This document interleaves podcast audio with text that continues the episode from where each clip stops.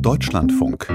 Sport am Sonntag. Der Boxer Mohammed Ali ist der wohl berühmteste Sportler mit Parkinson gewesen. Je nachdem, in welchem Stadium eine Krankheit ist, lässt sich auch damit Sport treiben. Eine Sportart, in der das schon etabliert ist, ist Tischtennis. Diese Woche hat in Berlin die zweite Tischtennis-Weltmeisterschaft stattgefunden für Menschen, die Parkinson haben.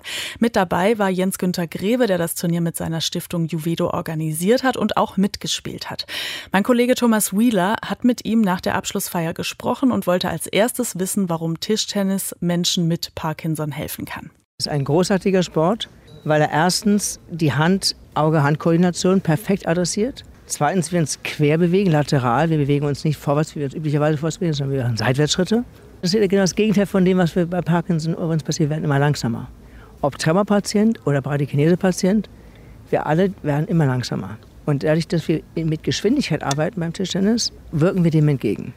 Deswegen erleben wir bei allen Betroffenen, die Tischtennis spielen, eine sichtbare Verbesserung der Symptomatik. Das ist noch nicht im wissenschaftlichen Sinne bewiesen und es gibt auch noch keine Studien in dem Sinne, die das hart belegen würden. Aber die Erfahrungswissenschaft ist ja auch eine Wissenschaft. Wir haben inzwischen seit fast zwei Jahren die Bewegung Ping Pong Parkinson in Deutschland, die an 40 Standorten existent ist. Die ist entstanden in Folge der ersten Weltmeisterschaft 2019 in New York. Und es 40 Standorte entstanden in Deutschland, in denen Ping Pong gespielt wird. Ping Pong klingt in Deutschland etwas nach Gartensport. Im englischsprachigen Raum ist Ping-Pong Table-Tennis, Tischtennis. Und das Tischtennis ist so wirksam für die Betroffenen. Sie sind glücklicher, ihr Gesichtsausdruck ist strahlender, sie sind unter Leuten. Ping-Pong, Table-Tennis kann man auf jedem Niveau spielen. Es kostet nicht viel, man kann es das ganze Jahr über spielen. Wir kommen zusammen, auch nicht nur unter Betroffenen, sondern auch mit Nicht-Betroffenen, weil wir es überwiegend in Vereinen spielen. Es ist also in dem Sinne auch inklusiv und integrativ. Wie viele Vereine gibt es denn momentan in Deutschland, die das anbieten, dass man Tischtennis spielen kann? Es sind rund 40 zurzeit, man kann sagen flächendeckend. Und ich selbst bin nicht der Gründer des Ping-Pong-Parkinson-Vereins, sondern ich bin der Ausrichter der Weltmeisterschaft für Juvidu, für unsere Stiftung. Ping-Pong Parkinson wird von Thorsten Bomhus in Nordhorn geleitet. Und jeder, der einen Standort öffnen möchte, kann sich bei ihm melden. Und er wird sofort Vollunterstützung bekommen durch Marketingmaterial, durch Unterstützung Trainingsplänen und Hilfestellung bei dem Suchen von Vereinen mit Hallen, die bereit sind, ihre Facilities für die Parkinson-Betroffenen zur Verfügung zu stellen. Nun war das die zweite Weltmeisterschaft nach New York 2019 hier in Berlin. Ihr Fazit? Von allem, was wir gehört haben, war es eine großartige Veranstaltung. Wir haben in sportlicher Hinsicht wirklich spannende Wettkämpfe gesehen. Hochklassiges Tischtennis in der Spitzengruppe.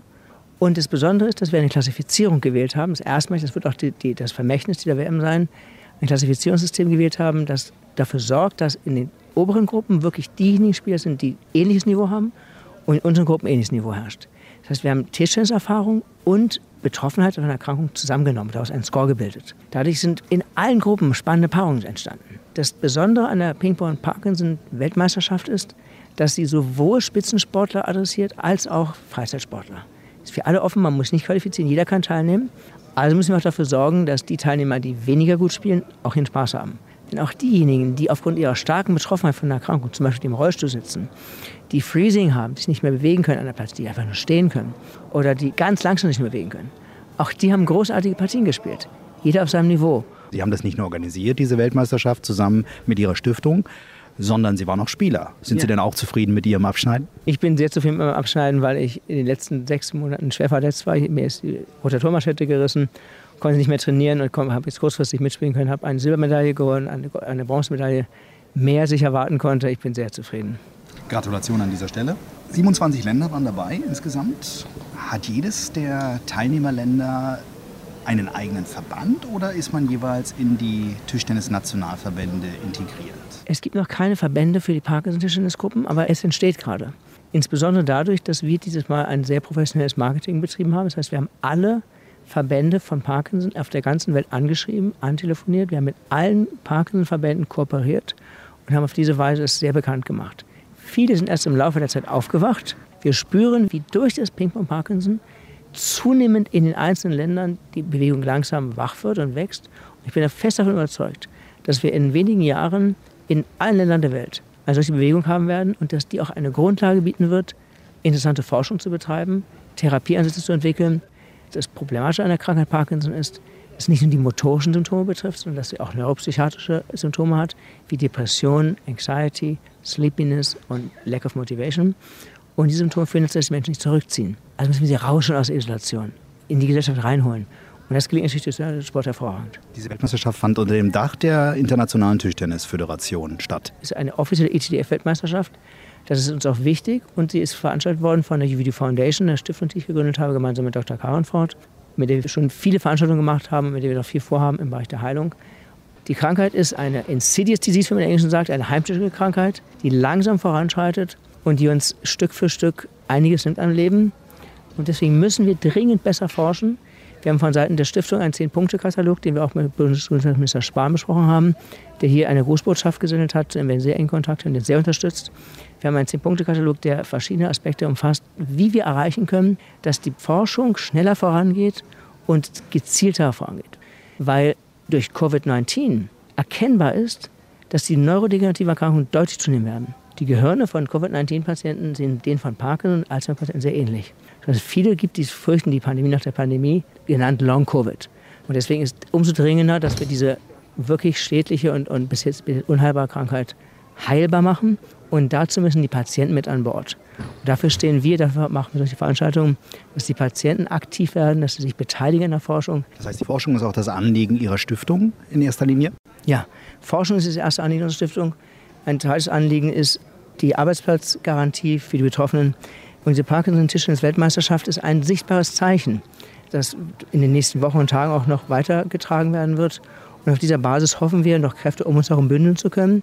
Die UD Foundation ist offen für andere Kooperationen mit, mit anderen Patientenverbänden. Und es ist ganz wichtig, dass wir mit einer Stimme sprechen. Es gilt im Grunde, dass die Forschung zu langsam geht, nicht nur für Parkinson, sondern auch für andere Erkrankungen. Welche Unterstützung haben Sie von der Politik, von der Berliner Politik bei der Organisation des Turniers möglicherweise bekommen? Wir haben von Berlin, der Landessportbund hat uns sehr unterstützt, indem er die Halle zur Verfügung gestellt hat. Wir haben nicht danach gefragt konkret, also wir haben es alleine organisiert. Aber wir bekommen von der Politik breite Unterstützung. Wir haben offene Türen, wir erfahren eine sehr breite Zustimmung von sowohl auf Bundesebene als auch auf Landesebene.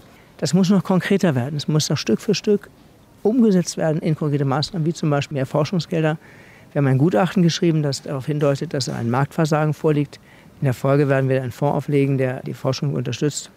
Aber im Zentrum alles unseres Tuns steht immer der Patient, der aktiviert werden muss. Der Patient ist derjenige, der am meisten über die Krankheit weiß. Mehr als jeder andere.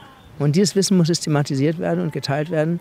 Und auf der Basis wäre es uns möglich, ohne weiteres die Krankheit besser einzuteilen in Subtypen, in der Stratifizierung. Und diese Subtypen können wir dann genauer forschen, welche gemeinsamen biologischen Merkmale teilen die Subtypen. Es gibt ca. 38 bis 40 Symptome bei Parkinson. Und keiner hat die gleichen. Alle haben unterschiedliche. Aber manche paaren sich, manche paaren sich nicht. Manche gehören zusammen, manche tauchen nie gemeinsam auf. Ich zum Beispiel habe keinen Tremor. Null, ich zittere nie. Ich habe die Bradykinese und ein paar andere Symptome. Aber es gibt es nicht den Parkinson. Es gibt wirklich verschiedene Krankheiten, die eigentlich auch unterschiedlich benannt werden müssten. Was kann Sport insgesamt bewirken für Menschen, die Parkinson haben? Das können wir ganz genau sagen. Wir haben die erste Aktion von Juvidu ist ja gewesen, dass wir eine Parkinson Exercise App entwickelt haben spezielle Übungen mit den Parkinson-Patienten ihre Symptomatik deutlich verbessern können. Was kann Sport bewirken? Ganz einfach. Durch den Parkinson werden die Muskeln rigide, sie ziehen sich zusammen, sie werden verkürzt, wir müssen deswegen viel dehnen. Zweitens, wir haben in unseren Gelenken Rezeptoren, die Propriozeption, die uns melden, wie der Körper zum Raum steht. Die durch das Zusammenziehen der Gelenke verkümmern die und melden uns falsche Informationen an unser Gehirn. Deswegen müssen wir auch nochmal wieder extra dehnen und kräftigen. Drittens, wir werden immer schwächer durch Parkinson, weil wir uns weniger bewegen. Wir müssen gezielt durch Muskeltraining dem entgegenwirken. Das ist ganz zwingend erforderlich. Last but not least, wir müssen das Gehen üben. Denn wir gehen immer weniger. Es ist nachgewiesen, dass die Laufstrecke von Parkinson im Laufe der Jahre immer kürzer wird. Das Gehen ist sozusagen als ein archaischer Vorgang von uns Menschen, wie wir die Umwelt wahrnehmen, wie wir im Gehen unsere gesamte, ganzen Körper bewegen, ist elementar. Wenn wir nicht mehr gehen, verlieren wir alles. Sport, kann ich sagen, muss auf allen Ebenen trainiert werden. Ich putze mir jeden Abend die Zähne auf einem Bein. Ich sage man sollte zwei Stunden pro Tag was machen. Und das kann auf jedem Niveau geschehen. Das kann geschehen durch Spazierengehen am Anfang. Wir verlieren alle unsere Fähigkeiten und unsere Bewegungsmöglichkeiten, wenn wir nicht aktiv Sport betreiben. Die Tischtennis-WM für Menschen mit Parkinson in Berlin, das war Organisator Jens-Günther Greve im Gespräch mit Thomas Wheeler.